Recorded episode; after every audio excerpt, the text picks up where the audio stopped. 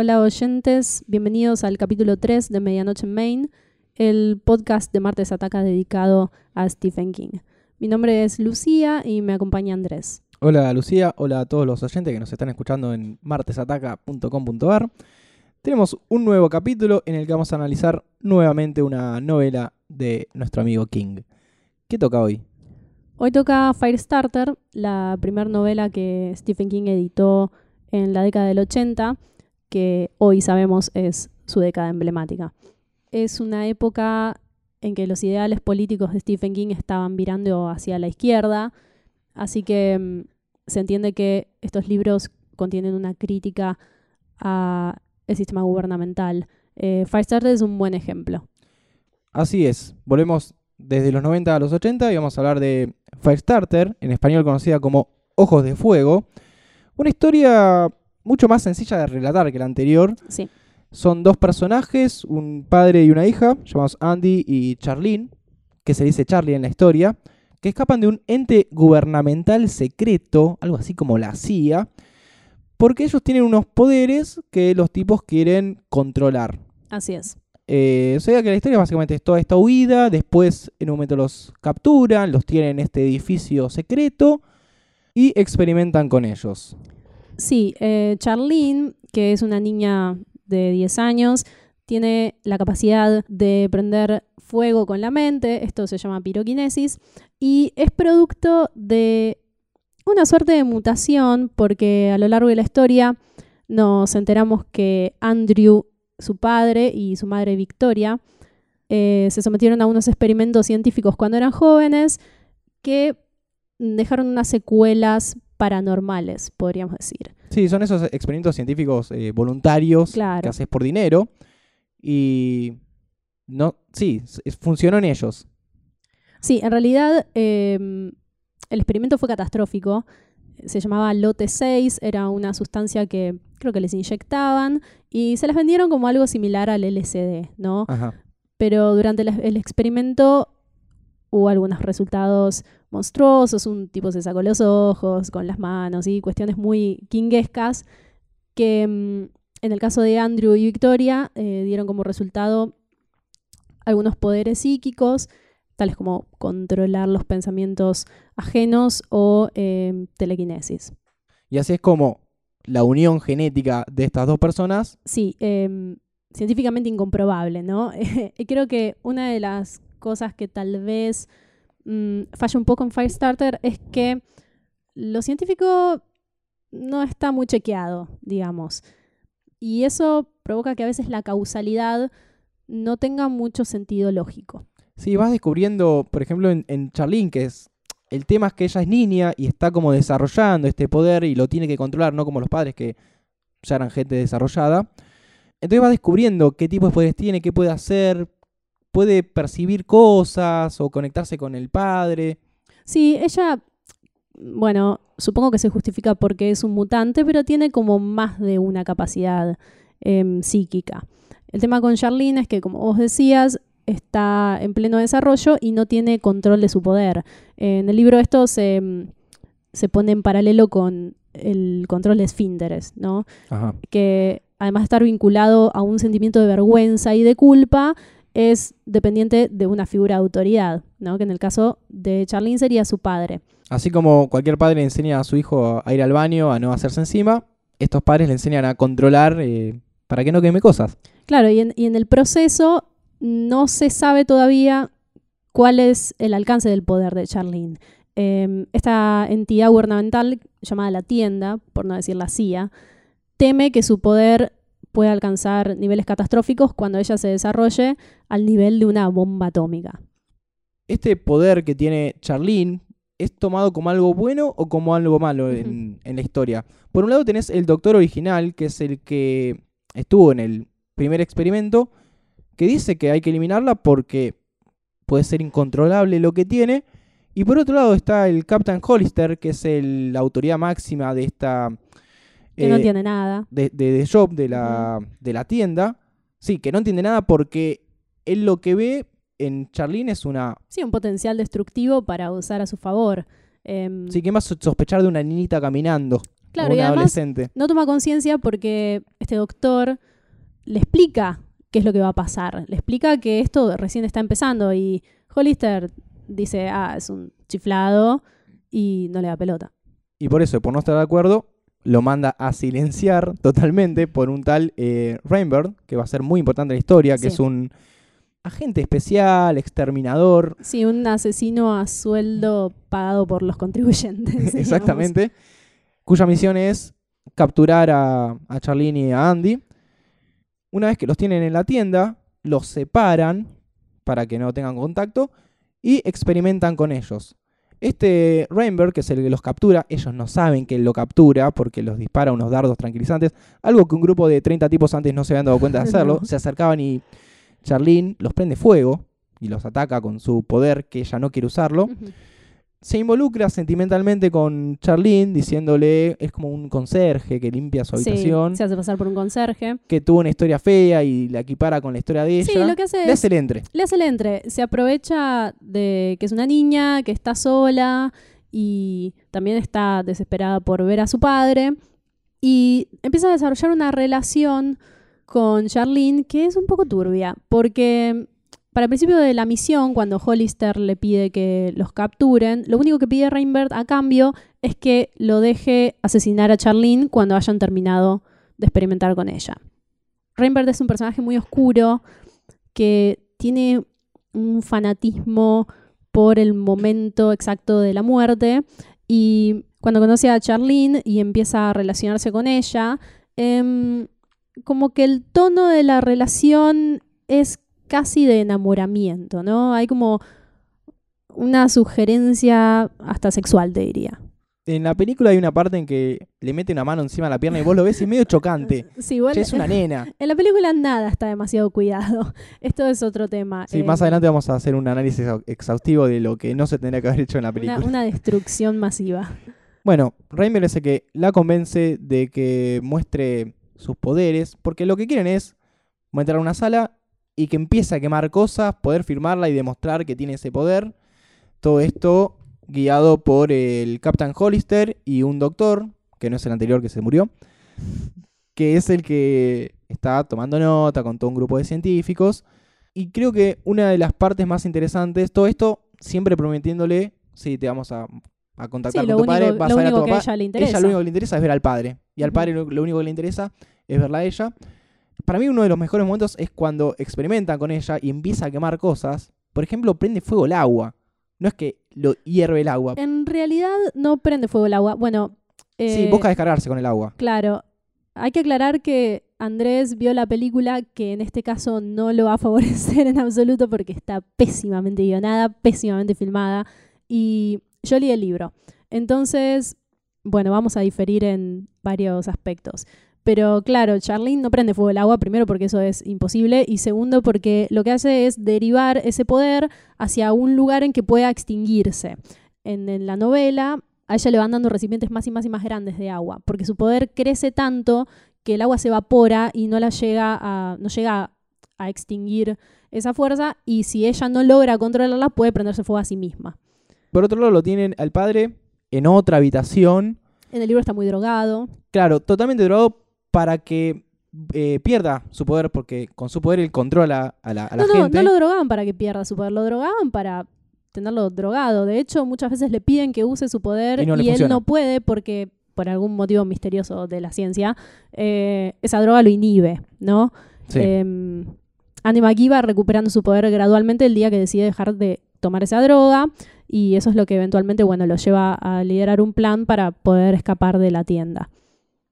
Lo que sucede con este libro, que tal vez ya se hayan dado cuenta, es que no, entre comillas, no pasan muchas cosas. Em, la historia es muy simple, tiene muy pocos elementos, no hay demasiadas historias secundarias.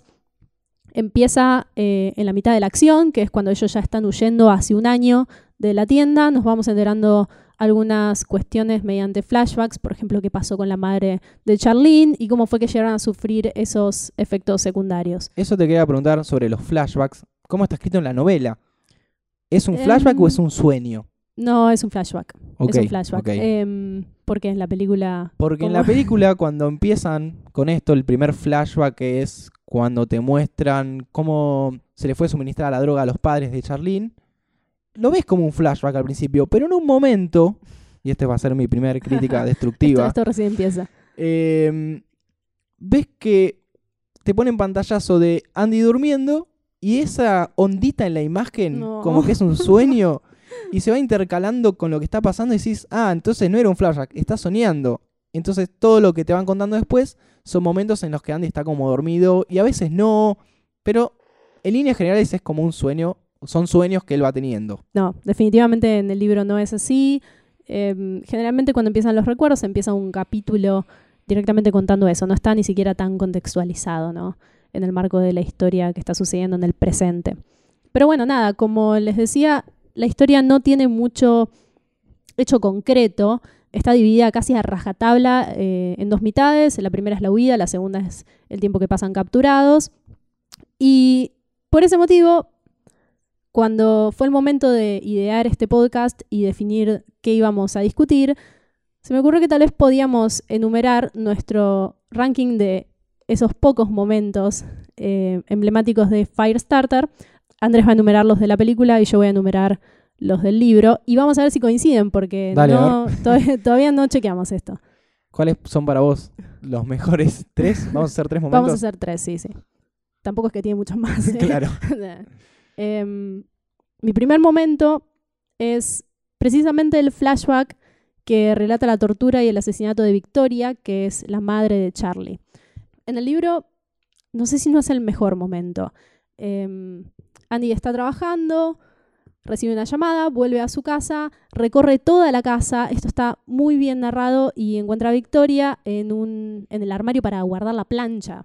Sí. ¿Viste? Las planchas En la película era plegables igual, sí. eh, atada, amordazada, con las uñas arrancadas y en ese momento tiene como muy poco tiempo para procesar esa información y tiene que correr a buscar a Charlene porque se la llevaron, ¿no? Y a partir de ese día, a partir del momento en que encuentran muerta a Victoria, empiezan a huir.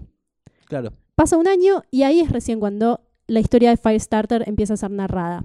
Em, o sea que no tuvieron mucho tiempo para hacer el duelo. Ese momento es uno en mi top 3. No entró en mi top 3 porque en la película no está bien resuelto. En la película es Heather Locklear, la madre. Es como una Barbie que ha estado en películas durante un millón de décadas y siempre está igual, pero es como el estereotipo de la mujer norteamericana Sí, en la, en la primer, eh, primer flashback con bikini de la bandera. que están en la tienda, sí, la ves toda como bien pintadita, toda preciosa. Decís, ¿qué hace ahí esa mina? ¿Por qué necesita plata para la birra? Bueno, como te decía, no aparece en mi top 3 porque no está bien resuelto. Pasa que todo está muy mal resuelto. Qué difícil tu top como 3, igual el los mío no. planos son malos. eh, a nivel historia puede llegar a ser, pero pasa que lo combinan justo con otro flashback en el que eh, le están enseñando a controlar el poder. Pantallazo de que Andy está durmiendo. Pantallazo de, de que Andy llega a la casa y no está de no hay en nadie. la- Y tampoco pasa eso de que él sale corriendo al toque, sino que está un tiempo con la mujer y va viendo de a poquito, uh, hay sangre, uy, acá, uy, acá, uy, el hermano sale ahí, no, que no esté acá, que no está acá, que no está acá. Bueno, eso es así igual, pero... Pero la veo ahí todo y al ratito le salta la ficha, Charlene, y la va a buscar por la casa y empieza a gritar por la- toda la casa, por toda la casa y ahí se va corriendo. Claro. Eh, al punto que percibo que ama más a la mujer que a la hija. Pero Ah, esa, es, esa es la impresión que te dio. esa es mi impresión. Porque Y- la, el flashback anterior, él la recontra caga pedo a Charlene. Porque no va a hacer caso y por prenderle fuego los guantes a la madre. Pero la caga mal a pedo. Tipo, ¿qué haces? ¿No te das cuenta que esto es peligroso? Yo no le echaría la culpa a Andy McKee igual. Porque el momento en que vos decís que la reta y él se sorbita un montón, eh, pasa en el libro también, es porque Charlene le prende fuego las manos a la madre. Acá le prende fuego los guantes de cocina. Bueno, claro. eh, No, no le llega a prender fuego la no le mano. está prendiendo fuego a la mano, en el libro sí. Y justo está lavando los platos, mete las manos en el agua y no pasa mayores, pero el problema es ese que Charlene se encapricha porque es una niña Sí. y su poder se desata, ¿no? Eh, No lo mencionamos todavía, pero la niña es eh, Drew Barrymore. ah, la niña es Drew Barrymore, que a mí me encanta. Porque Que dos años antes había hecho E había ET. hecho ET y yo soy muy fan de ET, creo que ya lo mencioné. Eh, ET es mi Space Jam para Germán, que hace otros podcasts y siempre menciona esa película. Eh, sí, gran momento igual para Drew Barrymore, porque creo que es la única actriz. Bueno, no, también está um, Martin Sheen. Y también leí que hay un par de ganadores de Oscar ahí entre el elenco. Ah, mira. se critica que tiene muchos buenos actores en papeles secundarios. Como que no se manejó bien el Le presupuesto. sobraba plata y. Pero ya vamos a pasar a la parte de Es presupuesto. como, es como Bill Murray. Claro. Wes Anderson lo llama para que diga dos palabras y se pegue un bigote falso. Pero sigamos con los momentos. ¿Estás vos? Sigamos. ¿Cuál es tu segundo momento? ¿O te tiro uno ¿Dijiste yo? tu primer momento? No, íbamos a hacer uno. Ah, sí, sí. Ah, bueno, listo. Eh, a ver si los tengo en orden Te cronológico. colgaste criticando la película diciendo que era una porquería y jamás lo dijiste. Bueno, este me pareció a nivel eh, dramático, no tanto a nivel Ajá. de cómo está hecho, que es la relación entre Charlene y, y. Ujú. Son varias escenas en las que Claro. primero cómo se conocen, después cómo le habla. Bueno, el- sería- una, una noche como de tormenta en el que él le cuenta cosas muy íntimas y equipara su historia a la de ella. Sería todo el fragmento en que John Rainbow le hace el entre. Sí, todo el entre.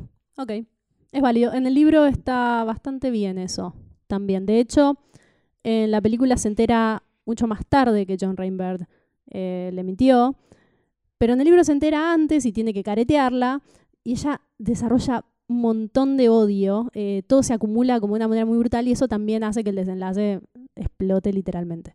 Bueno, segundo momento. Mi segundo momento es, bueno, justo, lo estaba mencionando, cuando Charlene se prepara para destruir la tienda. Bueno, spoiler alert, ¿no? Pues creo que ya todos podíamos suponer que iba a pasar esto. Bueno, coincido con vos en ese. Yo lo anoté como el quilombo del final. Bueno, sí, es una, es una buena manera de definirlo. Igual, no sé si tanto la parte en que todo se prende fuego, que de por sí eh, los desenlaces de Stephen King suelen ser muy buenos, excepto Christine. Para mayor referencia pueden ir al episodio, al capítulo 1, en que lo criticamos. Pero hay un momento previo a que se desencadene el desastre en que Charlene ve morir a su padre, mata a John Rainbird, libera a los caballos y decide. di- Dije libera a los caballos como si en todos hubiéramos establo. leído el libro ayer, claro. Está en un establo que forma parte de la relación que ella desarrolló con John Rainbird, que un poco la soborna llevándola a ver los caballitos y qué sé yo. Y ella como que levanta todo este poder, junta todo este poder, como que crea esta atmósfera de odio y de venganza, ¿no? Y arremete contra la tienda y la destruye. Como que ese momento de transición, que después voy a decir más adelante otra cosa cuando terminemos de enumerar los momentos, es bastante interesante en lo que es el desarrollo de Charlene como niña, ¿no? Ajá. Coincido también en este momento. En la El- peli no está tan mal. En la película eh, despilfarran fuego por, por todos lados. Hay fuego, fuego, fuego. Bueno, Eh, creo que coincidimos que el presupuesto se fue ahí, se fue. porque todo lo demás está mal hecho. Sí, una cosita que te iba a contar es que había dos guiones para esta película. Sí. Y el que se aprobó fue el que era más fiel a la historia original, a la novela. Y es el que más presupuesto requería porque tenía muchísimo fuego. Por lo cual tuvieron que contratar muchos dobles, expertos en fuego, eh, expertos en entrenar a estos dobles para que no les pase nada. Expertos en entrenar a los expertos. Así que se gastó mucha plata en eso. Sí, bueno, igual se nota. em, Sí, eso seguro, creo se que nota. una de las pocas cosas que podemos decir a favor de la película, porque realmente son muy pocas, es que sí, es bastante fiel a la novela. Lo que pasa es que es fiel mal. O sea, es fiel erróneamente. Porque casi diría que es como un guion vacío, ¿no? Porque toma como los momentos, pero no desarrolla realmente ninguno. Tampoco se le dio la película a un director de la elite, El como director. veníamos hablando. Este es un tal Mark, Mark Lester, Bien. que no sé cómo llegó a dirigir esta película, se le dio el, este presupuesto. Eh, es el que dirigió Comando. de Eso es lo Schwarzenegger único que en, recordamos. en el de él. 85. Sí. A Comando le fue muy bien. Le fue muy bien, juntó bastante plata. Después terminó siendo pterodáctilo. Sí, el tipo tenía como su propia productora, después... Y la del tiranosaurio Rex que está en una isla y es como Godzilla. No sé si es de él esa. Sí, es suya. Ah, bueno. Después bien. lo vamos a googlear. Bueno, el tema es que tiene muchas películas que son de clase B. Chotas, Andrés. No, hay un par que son como interesantes. pero, Sí, para. pero que son acorde al presupuesto. Acá es como que. Nos vamos un poco del tema de la lista de los tres momentos. Nos falta uno a cada uno. Sí. Eh, cuando yo empiezo a ver la película Sí.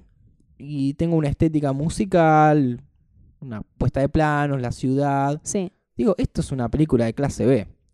El los actores, el actor que hace a Andy McGee, es como un Carl Russell de Sí. subdesarrollo, es muy parecido, Sí, pero sí. no lo es, actúa muy mal el señor Es este. pésimo. Es como una película para televisión, pero con mucha plata Eso, mal usada. eso. Em, Esto, esto es todo lo que Esto- tengo para decir. Claro, es todo lo que hay para decir. Después nos vamos a, a meter en cuestiones más técnicas. Pero vamos a terminar Vamos al tercer momento. el ranking de momentos. Mi tercer momento, a mí esto en la novela me gusta mucho porque además es muy emotivo. Va a haber que contextualizarlo un poco, pero es el regreso de Charlene a la granja de Irv Manders. Irv Manders y su esposa, creo que se llama Norma, son dos Sí. personas que alojaron a Charlene y a Andy antes de que los capturara la tienda cuando todavía estaban huyendo. Y hay un incidente en la granja en que vienen estos agentes de, de la CIA o lo que sea, en que Charlene prende fuego su casa, prende fuego unas gallinas y qué sé yo que tenían y escapan nuevamente hacia otra locación. Pero durante ese tiempo que ellos están alojados ahí, estos dos ancianos son muy amables con Andy, eh, a pesar de que su situación no es la mejor para nadie. Y con Charlie también le tienen un poco de pena, ¿no? Porque hay algo raro, está sola con el padre, al principio piensan que la secuestró, etcétera. Y estos personajes no los volvemos a ver porque ellos son capturados. Pero cuando termina todo este quilombo del final, como decía Andrés, Charlene no tiene más a su padre, no tiene a su madre, no tiene a nadie. Y lo único que puede hacer es volver a ese lugar, porque es lo último que recuerda. Así que el momento en que ella regresa, ya desnutrida, habiendo hecho un camino que no está muy claro cómo llegó hasta ahí, enferma, y Irv Manders la levanta en el camino, es como un momento muy lindo porque ellos la alojan, a pesar de que es súper peligrosa. Sí, no tienen relación alguna con ella. No tiene ninguna responsabilidad hacia con ella, lo hacen porque es una niña perdida y creo que eso es lo fuerte de ese momento, que no te das, o sea, se pierde la perspectiva de que Charlene es una niña que no tiene la culpa de ser lo que es, ¿no? Es un poco como Carrie esto. Em, hay una parte en el desenlace que una mujer le grita que es una bruja y Charlene se pone a llorar. Y la acabamos de ver destruir todo un complejo de instalaciones gigante, matar un montón de gente y ahí es cuando uno toma conciencia de que no sabe qué hacer con ese poder, ¿no? Ajá. Eh, por eso me parece como esperanzador el momento en que ella es eh, acogida por estas dos personas. Por lo que me relatás, en Sí. la película, todo lo que es la historia de los Manders está muy pasada por arriba. Ah, la película es rechota. Porque. bueno, me te- estoy frustrando ya. Porque ellos, bueno, lo encuentran, se suben a, a- a la camioneta de este señor cuando los levantan la ruta, te ponen música de country de fondo para entender que son viejitos buenos. Le banjo. mienten, el viejo descubre que es mentira, Sí. le explica más o menos cómo es la historia, por qué los persiguen, pa, pa, Sí, pa, hasta pa, ahí pa. es más o menos igual. Después está este ataque. A ver, están un par de horas en la casa. no- Yo entiendo que no, ni siquiera duermen No, ahí. no, no, están porque un ratito. ella percibe que uh, están viniendo, están viniendo. Eh, Por eso también es hasta, perdón, es hasta triste, ¿no? Que ella tenga que volver a ese lugar. Estuvo una tarde ahí, pero no tiene nada más. Entonces, bueno, nada, es contundente. yo no entendí si vos lo que dijiste es que le prendía fuego la casa a ellos. En realidad eh, se le escapa el poder, digamos. Ella ataca a los agentes Ajá. y bueno, el fuego se extiende y quema una parte de la casa de los Ah, ok. Acá creo que no pasa. El fuego va directamente a los agentes.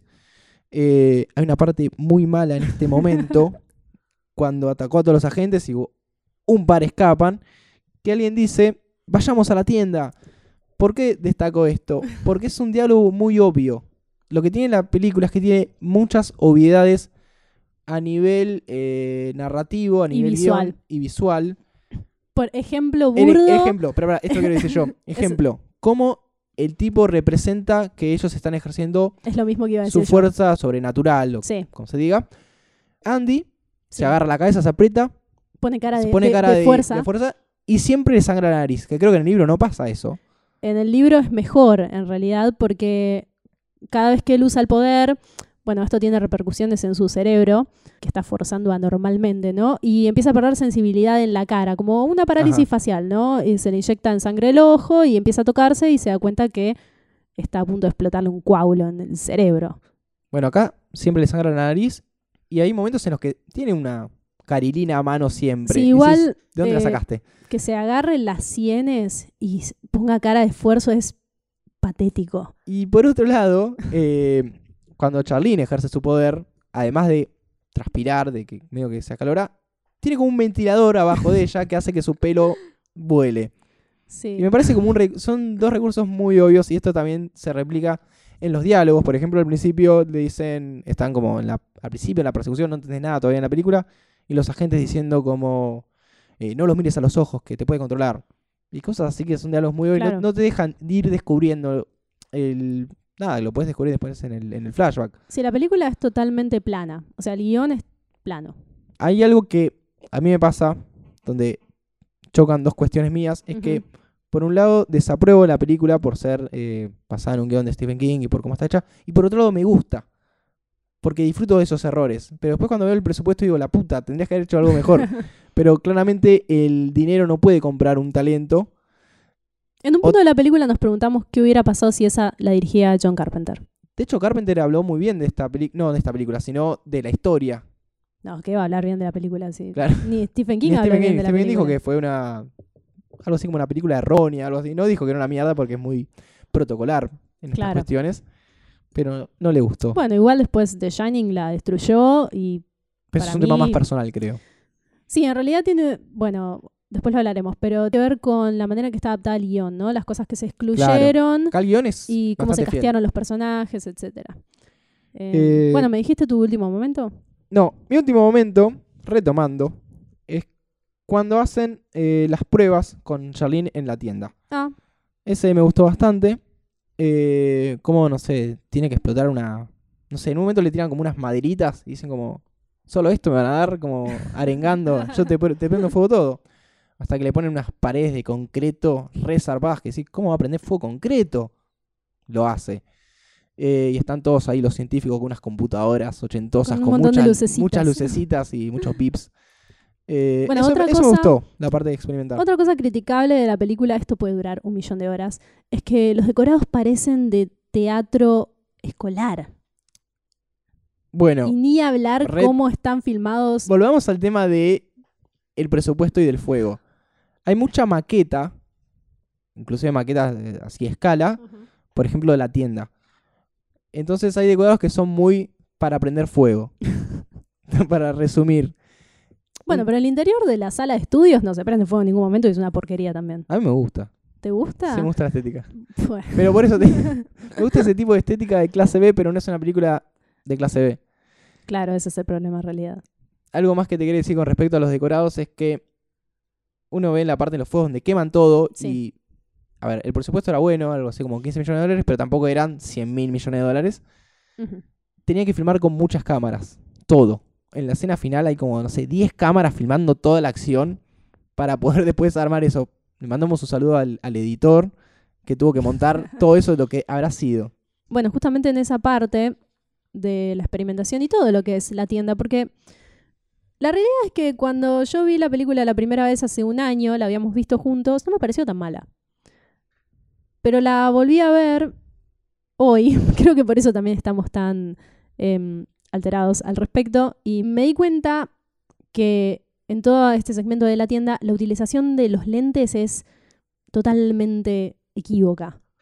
Sí, pasamos ya a una parte muchísimo más técnica.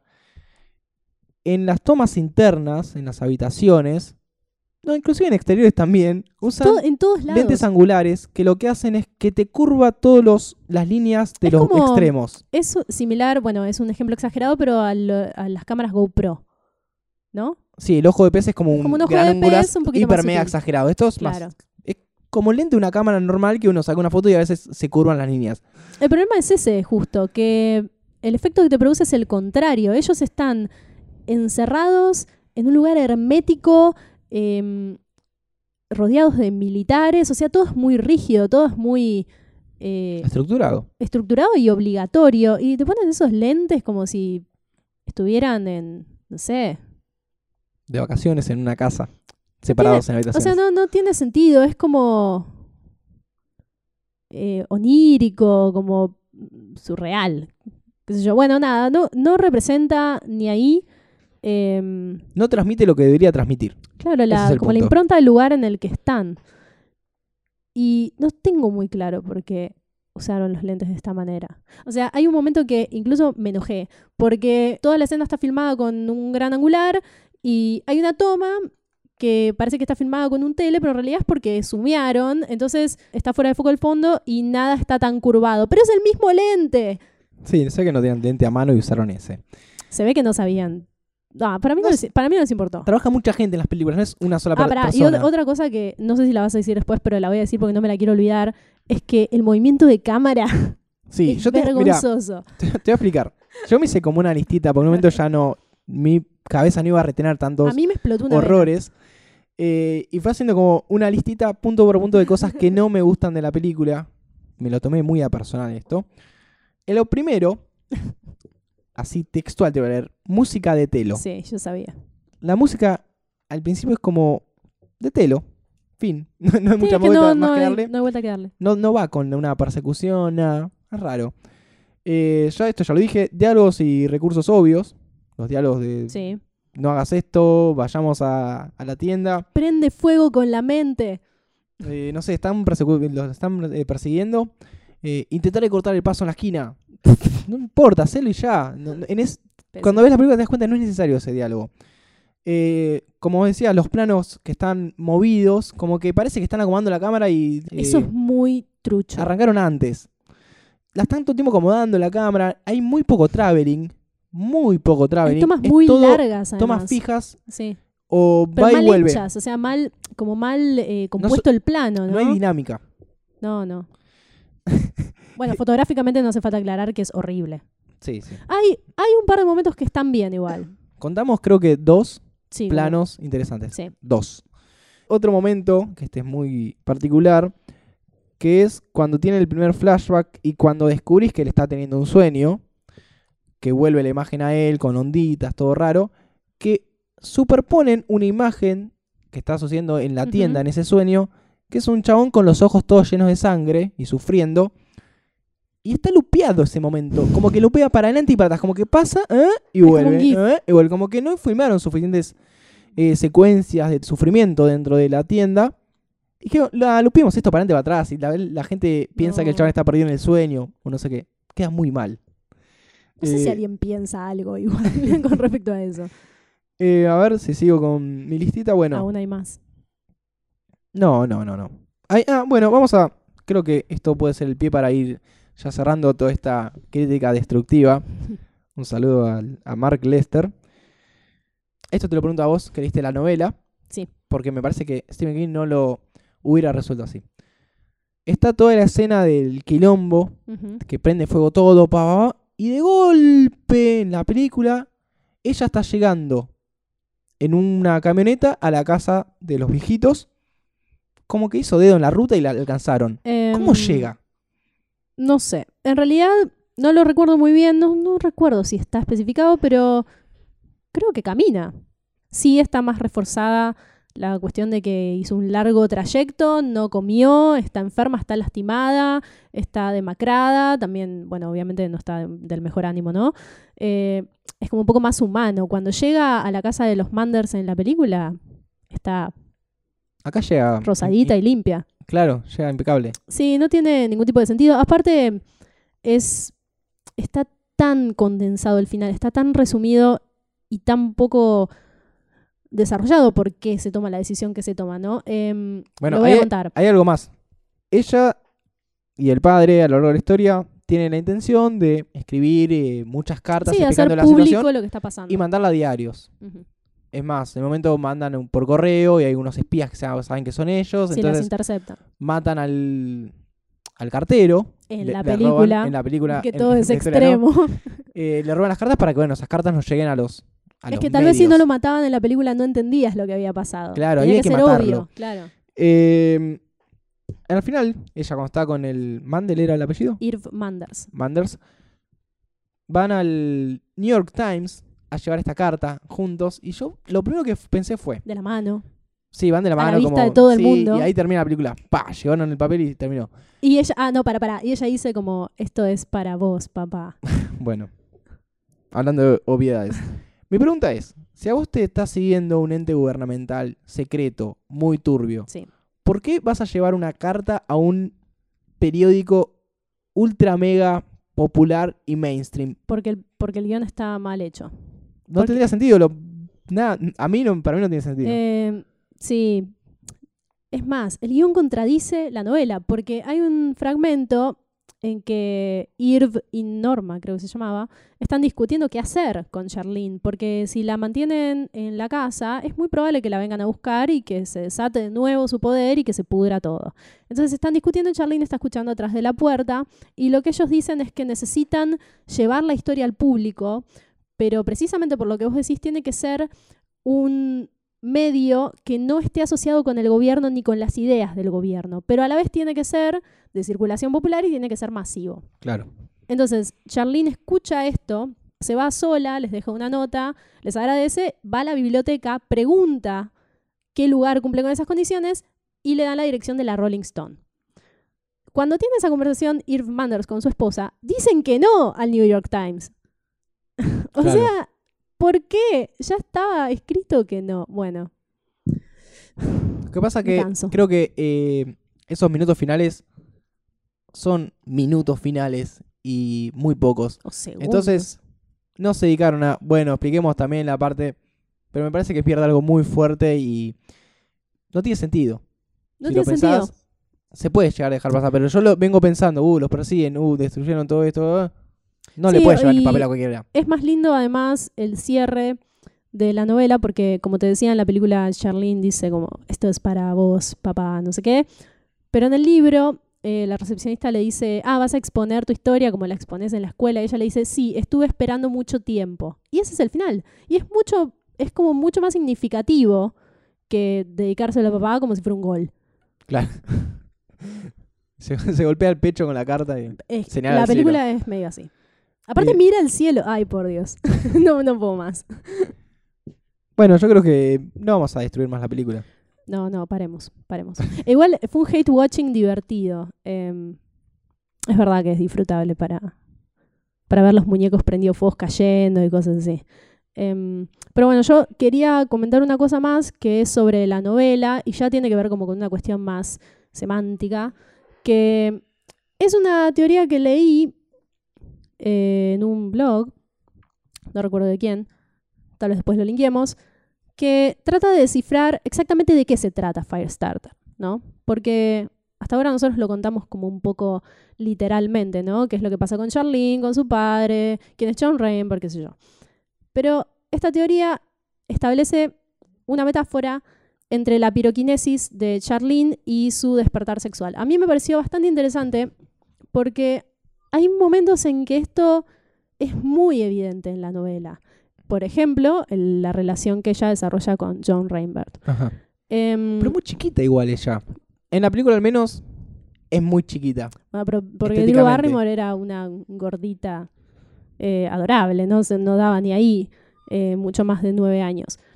Pero esto es, eh, está enfocado conceptualmente, o sea, no importa si ella no es adolescente y sexualmente atractiva, ¿no?